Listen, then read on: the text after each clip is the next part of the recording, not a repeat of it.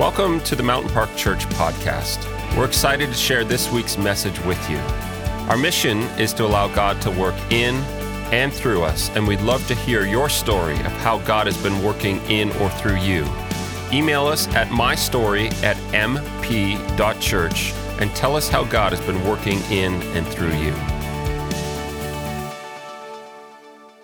Hey, happy Mother's Day, Mountain Park Church online family. I am uh, so thankful for all you moms who are part of our church.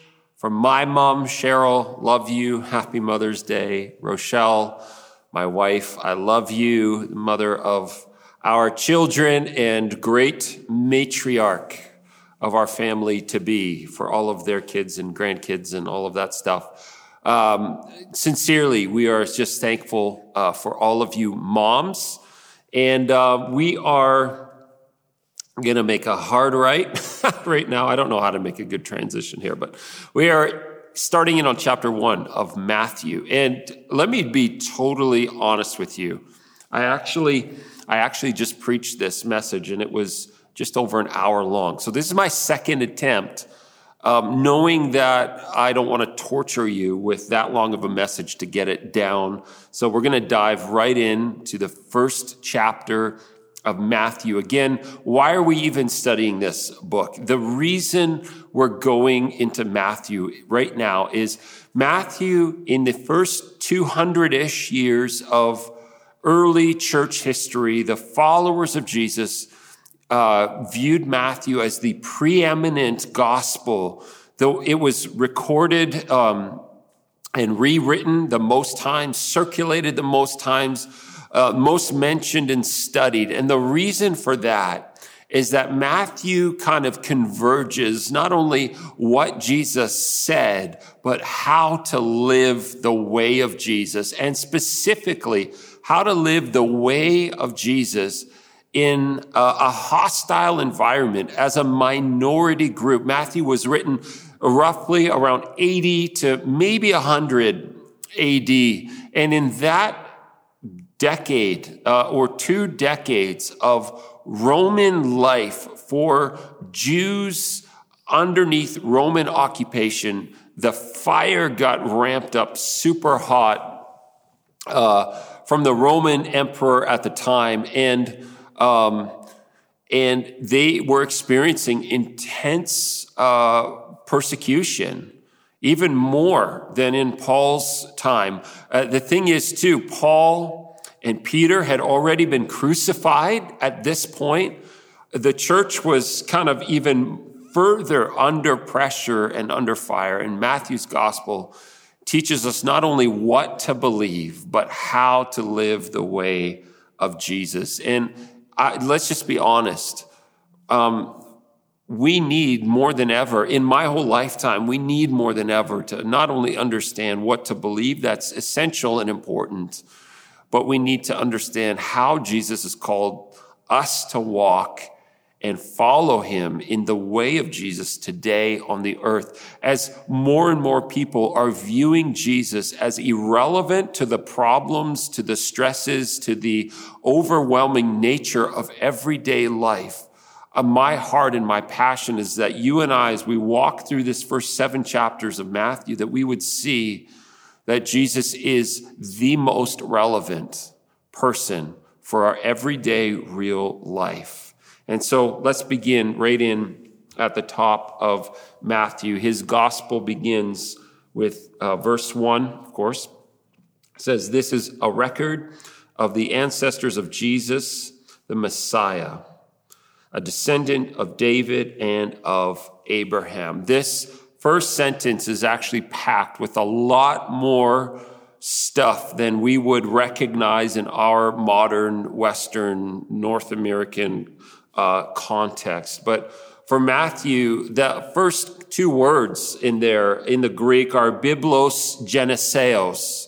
And really what Matthew is saying is in that we are rewriting the Genesis account. Matthew's bringing us all the way back to Genesis. That we are rewriting and making a new Genesis through Jesus Christ. So Matthew's gospel begins by bringing us all the way back to the first book of the Bible. And literally what Matthew is saying here is this is the book of the new Genesis wrought or introduced by Jesus Christ. Another way to say it would be the book of the Genesis of Jesus Christ. So Matthew in this first statement, he throws a fastball right down in the strike zone. His first century readers would have been immediately intrigued by this. Matthew is saying that he is writing a new and fresher book of Genesis. He's going all the way back to Genesis and Matthew is about to give us the full picture of the gospel, the story of God's work in the world and in humanity, uh, God's power at work through Jesus Christ to us and for us and in us and through us. So Matthew's gospel brings us back to a new Genesis wrought by Jesus Christ. Genesis is our backdrop and we need to understand that Matthew in this is now bringing us back into the whole history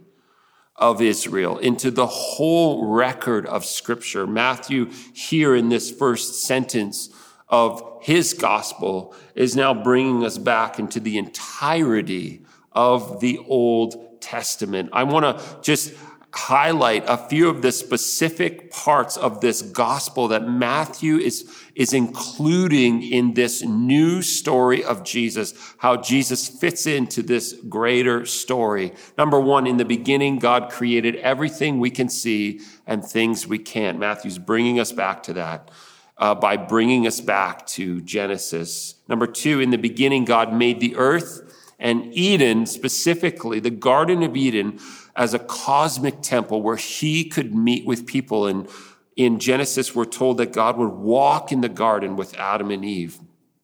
Matthew's bringing us back to that beginning relationship between God and humanity. Number three, in the beginning, God made two icons, two uh, people made in his image, Adam and Eve, and his assignment for them was to rule and govern the earth under his leadership as his representatives. As G, uh, Matthew gives us the new Genesis of Jesus Christ, he's bringing us back to not only um, the relationship that God wanted to have with humanity, but he's bringing us back to humanity's call from God from the very beginning to rule and subdue the earth, to reign on it and govern as his representatives on his behalf. Matthew is saying Jesus is now the new beginning of everything God had done before.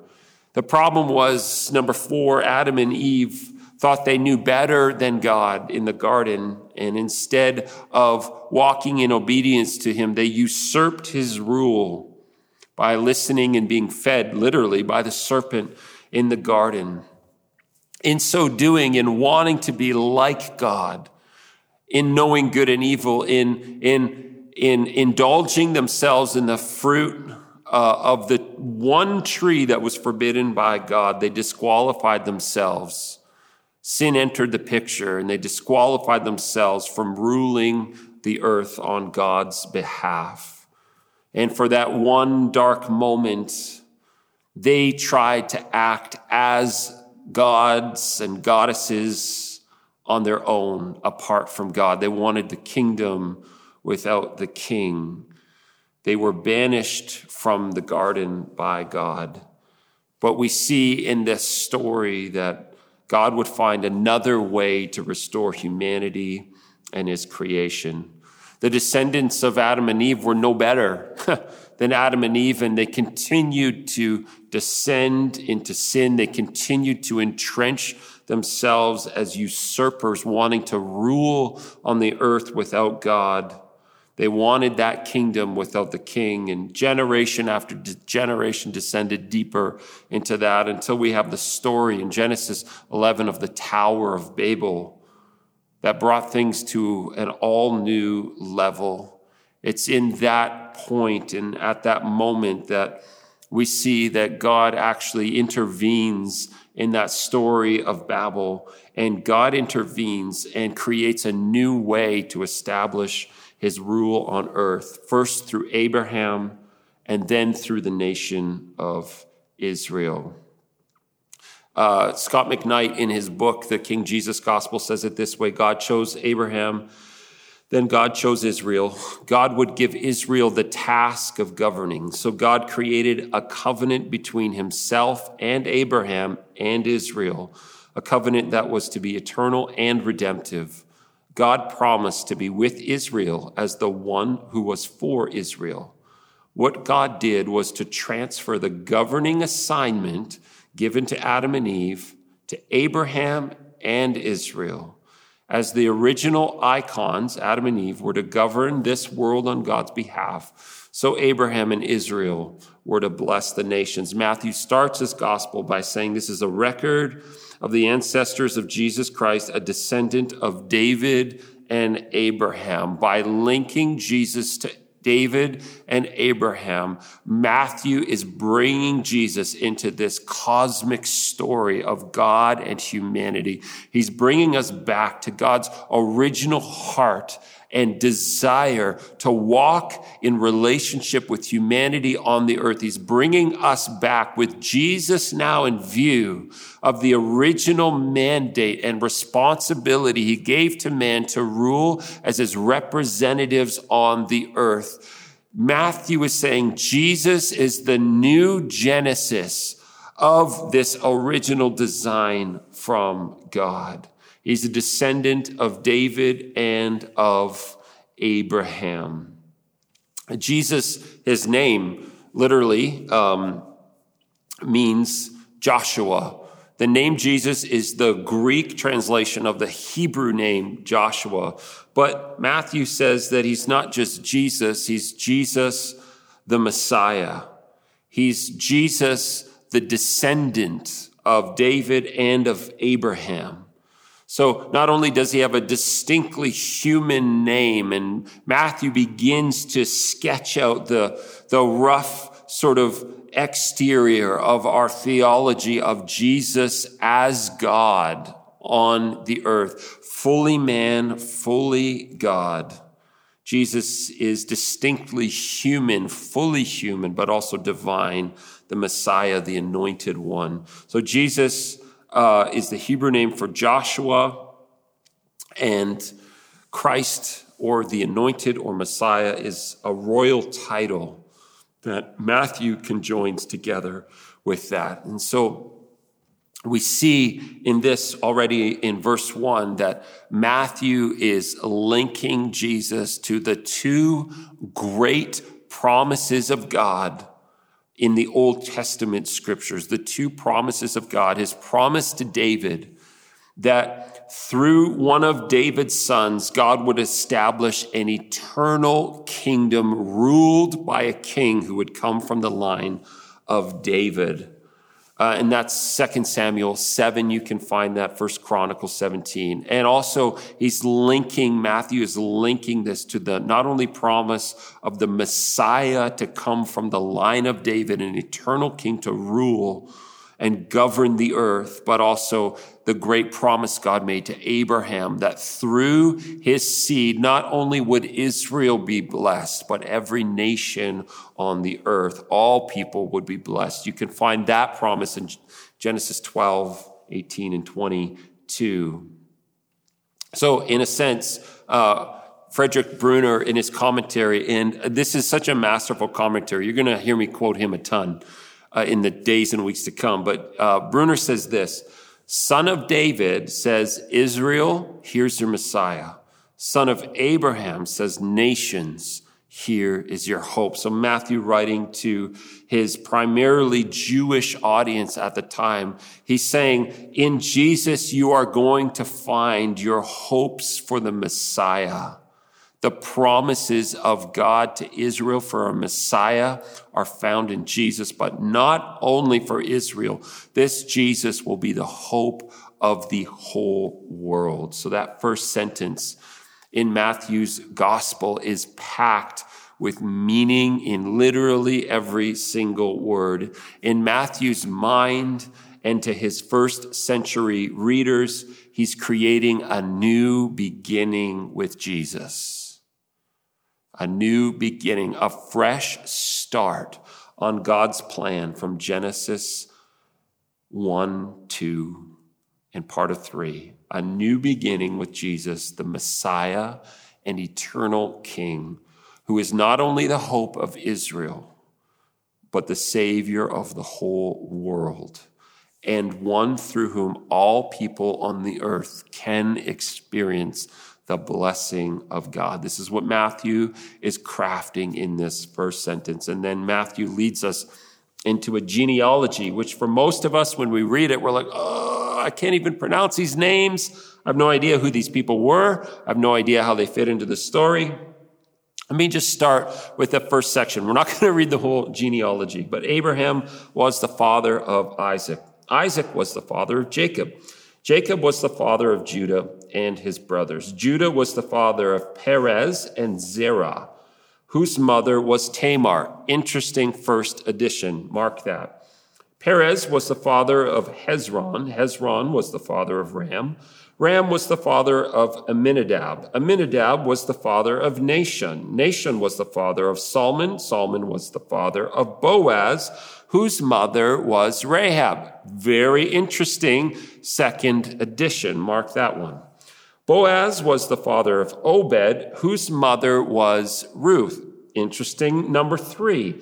Obed was the father of Jesse. Jesse was the father of King David. David was the father of Solomon Super interesting addition, number four, whose mother was Bathsheba, the widow of Uriah.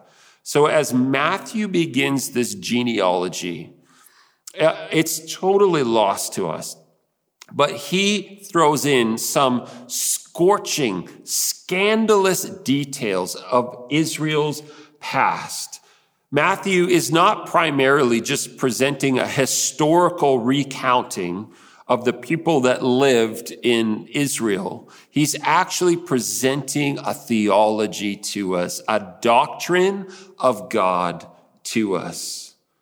What he's saying in here, and these women specifically, the four of them that he includes in this first section of the gospel, you would never include unless you were being very purposeful in trying to provoke people to a certain response.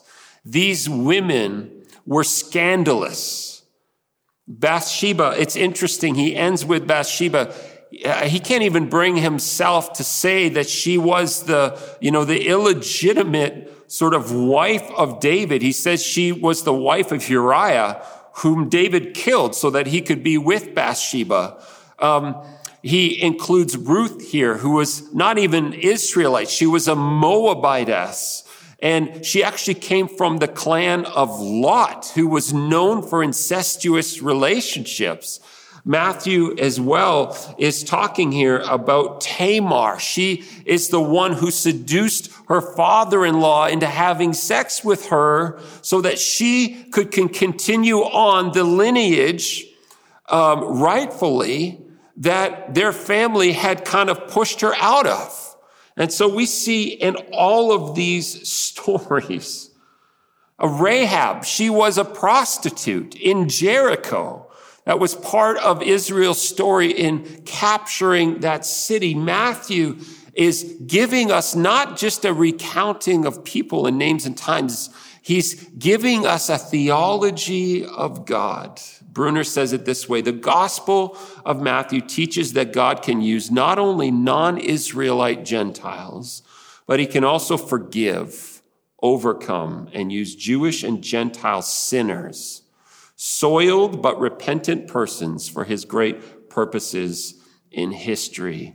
The scandal that Matthew is writing here, this is like soap opera level scandal Matthew is writing uh, for his first century audience, the scandal of these Gentile sinner women who were morally despicable according to, you know, good Jewish culture, you know, how they defined being good morally. these women that he adds in here make his intention very clear.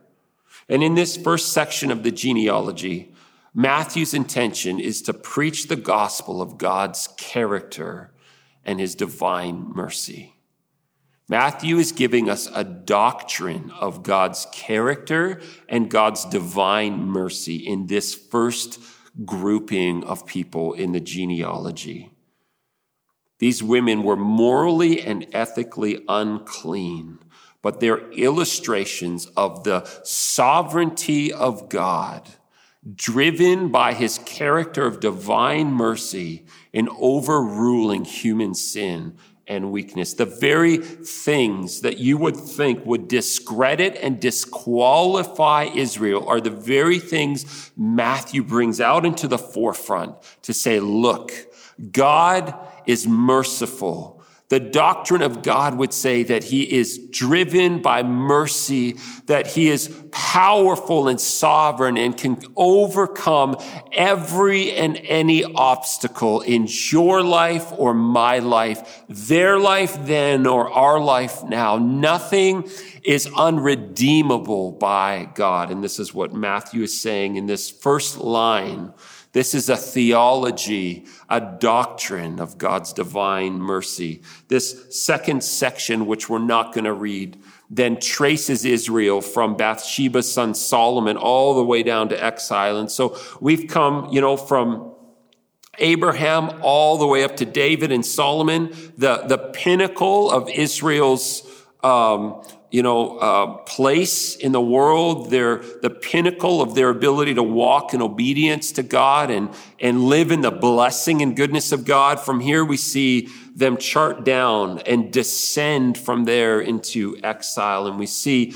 in this second grouping, now we move from the doctrine of God's mercy, driven by his character, to God's justice in judgment. Not only does he give mercy, but he also requires something of our lives. He demands not just sort of, um, you know, haphazard obedience to him, but we see in the fall of, from Solomon to exile, God demanding his people live in obedience to him and them experiencing the consequences of rejecting God's leadership in their life and thereby bringing on themselves the divine judgment part of God's character. The story doesn't end there in the genealogy. Matthew moves on to the third line, and that's where we go from the exile to Jesus from the exile back up to Jesus. And in this, we see the doctrine of God's faithfulness. So Matthew is teaching us this theology, this doctrine of God, his mercy, his judgment, but then his faithfulness. God had made a promise to David and to Abraham that through them he would bring into the world a son an heir who would be the Messiah of Israel, but also would save and deliver all humanity from their sin. The thing I think Matthew is bringing us to here as he works to the end of this genealogy, which ends with the birth of Jesus, is that God is faithful. We need to understand that his timing is not our timing. God never seems to come when you want him. As in, Israel is descending from Solomon down into exile, over generations and generations, they were crying out to God. But God didn't come when they wanted. God came when the timing was right and perfect. Part of what Matthew is wanting us to grasp is that God's uh, it, the doctrine of the sovereignty of God, the nature and character of God is driven by his divine mercy, is driven by his justice and judgment, is driven by his faithfulness, but that we must entrust our lives and the timing of God in our life to God. We must release God from expecting Him to work in our life and in the world according to our schedule. He always comes. This is Matthew's point, I think. He always comes and His timing is always perfect, but it's not always what we would prefer. Bruner again says the Finnish genealogy says God promised a Christ and he delivered. And between promise and fulfillment, God used the ups and downs of Israel beneficially to shape a little theology of the character of the mercy, judgment, and faithfulness of God. All God's works begin in mercy and proceed through judgment and issue in good faith. God is love, but holy love. And finally, faithful love. The genealogy shows how Matthew read his Old Testament. Christocentrically, messianically. For Matthew, it is clear, Bruner says. And this may be the deepest point of the genealogy that Jesus is the fulfillment of everything the Old Testament is trying to say. This moves Matthew into verse 17. All those listed above include 14 generations from Abraham to David, 14 from David to the Babylonian exile, and 14 from the Babylonian exile to the Messiah. In Matthew's summary of this genealogy of where we've gone so far, Matthew's giving us a summary statement of God's nature, his mercy, justice, and faithfulness God's sovereignty as he looks back over the events of human history. One of the purposes, I think, of Matthew's was to teach people that God is Lord over the past, present, and the future, if we want to walk in the way of Jesus, if we want to walk yoked to Jesus, as we learned last week from Matthew 11, we need to understand and see God the way that Jesus did. We need to release God from our expectation of timing in our life and in the world. And we need to see that he is sovereign, that he is powerful, all powerful, that he's in control and Lord over the past, present, and future. We need to see in God that there is nothing that he cannot redeem in our life. There's nothing that can stop God. When you read every name in this genealogy with every name.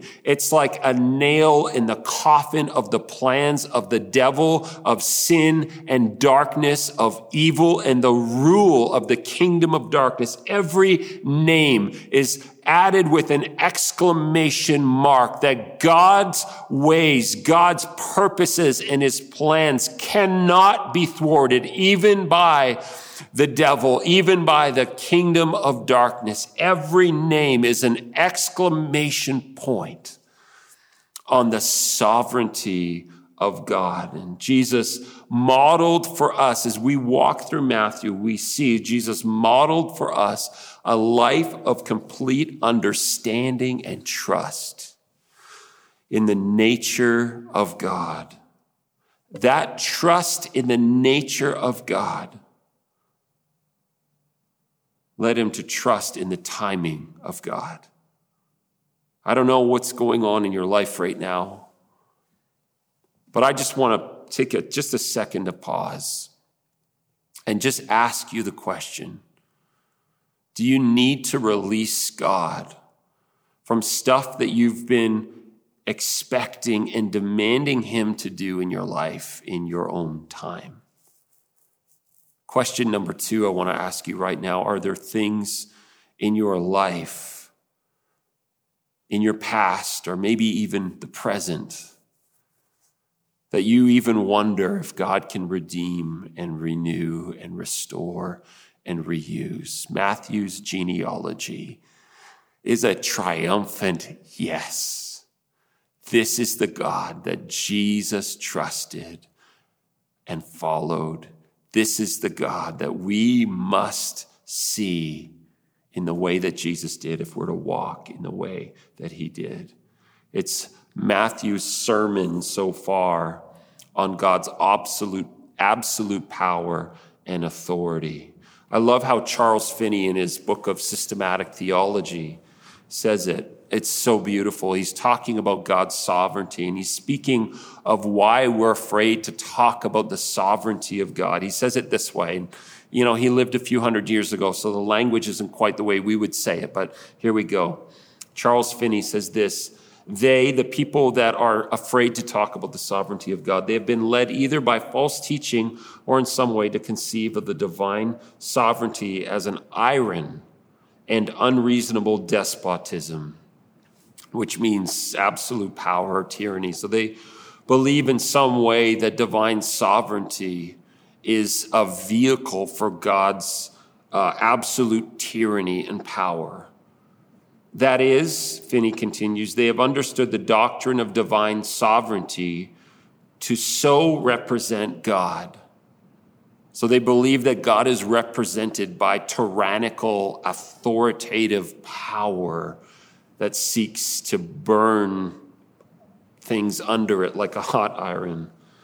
They therefore fear and reject it, Finney continues. But let it be remembered and forever understood to the eternal joy and unspeakable consolation of all holy beings. Pay attention to this that God's sovereignty is nothing else than infinite love.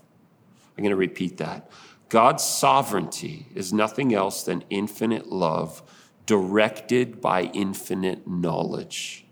In such disposal of events as to secure the highest well being of the universe that in the whole details of creation, providence, and grace, there is not a solitary measure of His that is not infinitely wise and good. Finney is saying God's sovereignty is driven by and directed by infinite love and knowledge, that is driven and directed by the good and well being of the universe that He's made, your life, our world as disfigured and distorted and dysfunctional and evil and all of that. God's desire, His sovereignty is to act in ways that are good, driven by His love.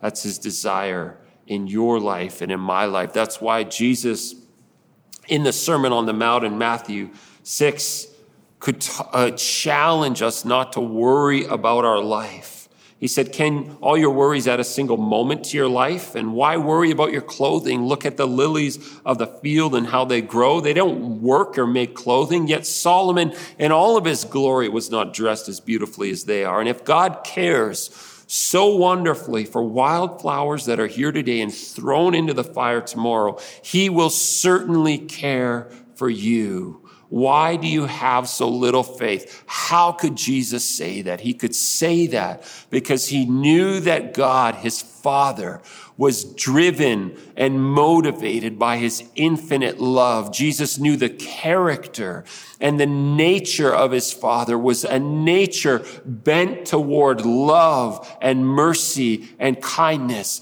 and justice and goodness and faithfulness. Yes, there is parts of God's character that are, that are, that make judgment necessary.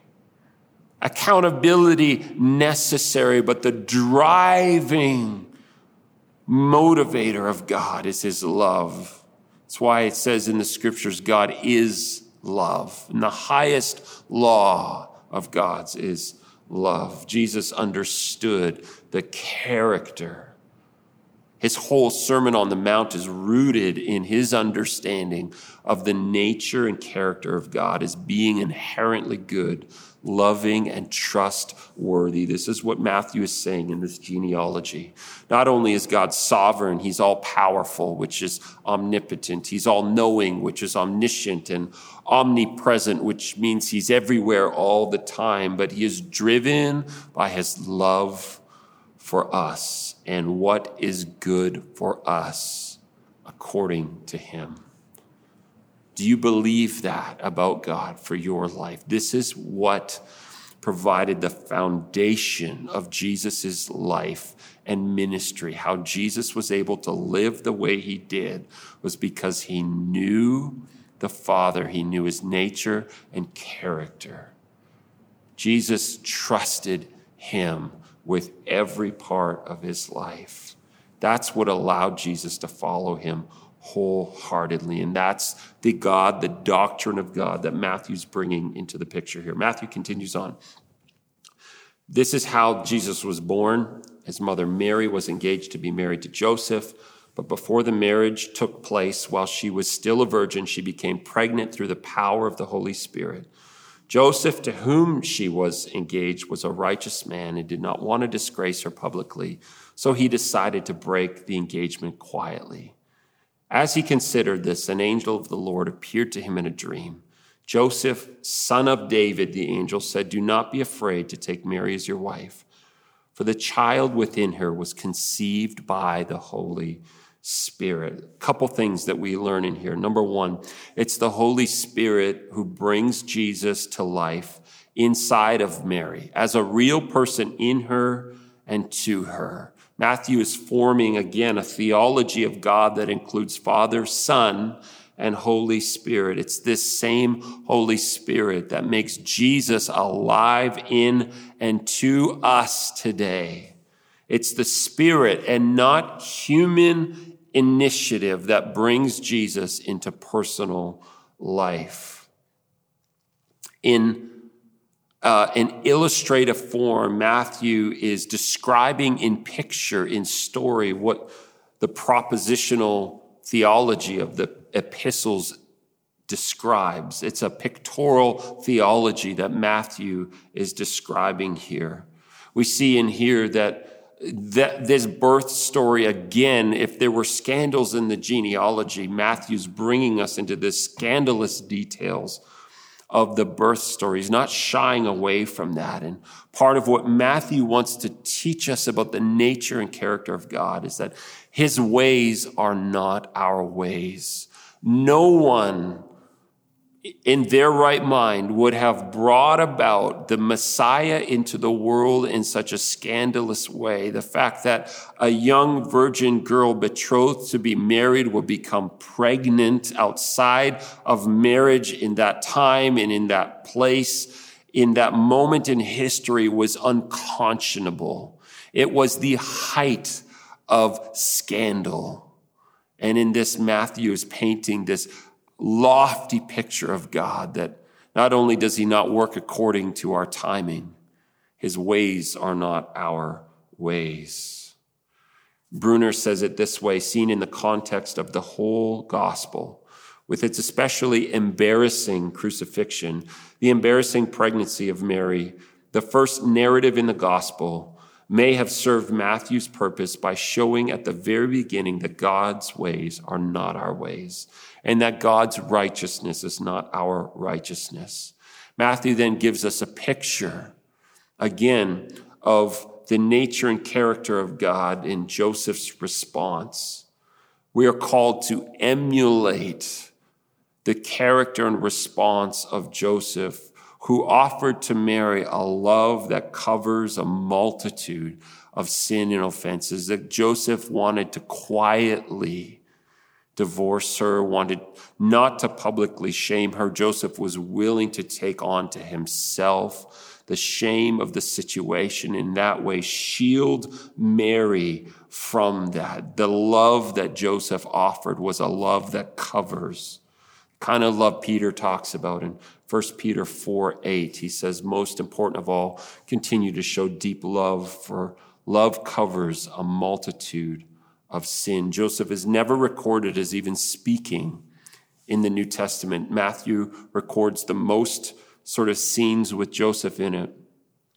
But what we see from Joseph is a simple, unglamorous, faithful obedience to God. Joseph lets his action of obedience do the speaking for him. In Joseph, uh, in Matthew, I mean, Joseph is described as being righteous. And we see Matthew is beginning to paint a picture again of God's character, the doctrine of God, but of righteousness.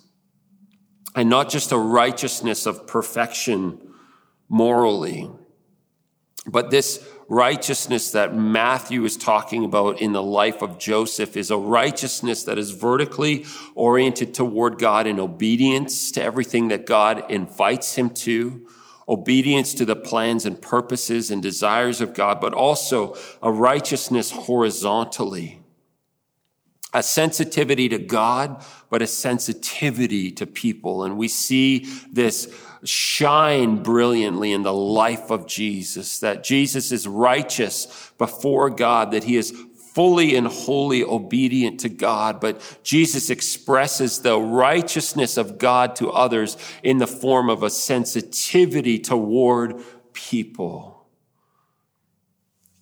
The name of Jesus and the mission of Jesus are tackled next by Matthew. Jesus' name means God saves or salvation of the Lord. And Matthew gives us the Jesus who is the Messiah Savior. And then Matthew says that it is this Jesus who will save people from their sins.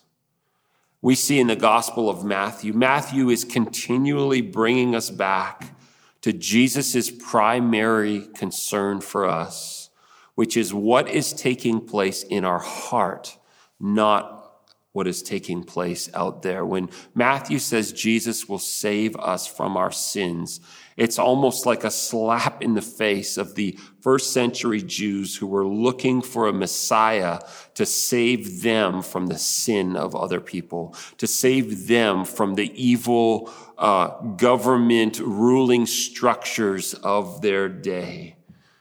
Bruner says it this way, and I want to kind of land the plane with a, a, thought here. There had been three great bondages in Israel's history the Egyptian, the Babylonian, and now the Roman. A Messiah who came now and did not at least deliver the people politically from their enemies and from all their enemies' sins could hardly be considered a serious or full blooded Messiah a liberator who came only to save from sins and not also from sinners seem piddly. A Messiah who did not save his people politically and economically must have struck a serious Jew as an excessively spiritual, or in the words of later Christian theology, as a docetic Messiah. But Jesus' work in the gospel is first of all to liberate his people from their own evils he will save his people from their sins. Matthew's Jesus will not rivet his people's attention on an external enemy as most radical movements do, nor will he forge a burning hatred for enemies by which to ignite a revolution. But I say to you, love your enemies. Matthew 5:44. Jesus concentrates the fire of almost his entire gospel on his church's sins. This gospel teaches profound self criticism.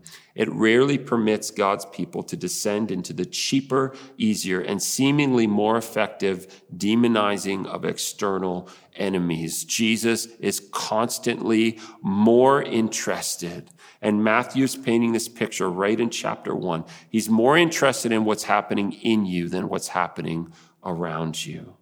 Finally, he says that he is Emmanuel, God with us. Matthew gives us a different picture of God. A God who we see in the Old Testament scripture is holy and separate and, a, and above all, above all authority, all rule, all power, a God who is completely a consuming fire of holiness and righteousness. A God who many would say would never stoop to defile himself by coming down to the earth. In Matthew, we have a different picture of God, a God so great he can come down. A God so great he can come down, and not only can, but he wants to and did. Bruner again says the greatness of the gospel's God, in short, is that this God not only sends, he comes. The theology of God from Matthew is not only can he come into the middle of the mess of this world and your life of sin and dysfunction and all of that, he can and he does and he wants to. This is what Paul was hinting at when he said in Ephesians 1, verse 4 even before he made the world, God loved us and chose us in Christ to be holy and without fault in his eyes. Verse 5 God decided in advance to adopt us into his own family by bringing us to himself through Christ. This is what he wanted to do, and it gave him great pleasure, God's desire, this doctrine of God that Matthew is painting is a God who enters into our world, who enters into the middle of your struggle and your pain and your dysfunction, who's not intimidated by your sin, who's not overcome by your rejection of him, by your choices, the God who enters in. And in chapter one, Matthew gives us this soaring theological foundation of the nature and character of God. The God that Jesus deeply knew and trusted, which allowed him to live the way he lived. So, what is your view of God? Is your God similar to the one that Matthew portrays here? Is your view of God one who's driven by divine mercy, justice, judgment, faithfulness, and love towards you? Is your view of God one who you can trust? A God who doesn't do things the same way that you do them and doesn't operate in the same timing you do, but is fully faithful and trustworthy. A God who seeks more than anything your good and life for you. I think today we have to just take a moment and ask God and repent for demanding that God work in our life in ways we want to and in the timing we would prefer, for demanding that God work in our family and in our work environment, and demanding that He work in the world and in our governments and culture the way that we want Him to, the vision we have for life and the timing we want. We need to actually release God from that. This is how Jesus walked is he fully released into God's care and domain, his timing and his nature, the way that God would want to handle the everyday situations of life. Jesus fully entrusted to him. And that's his invitation to you and I today.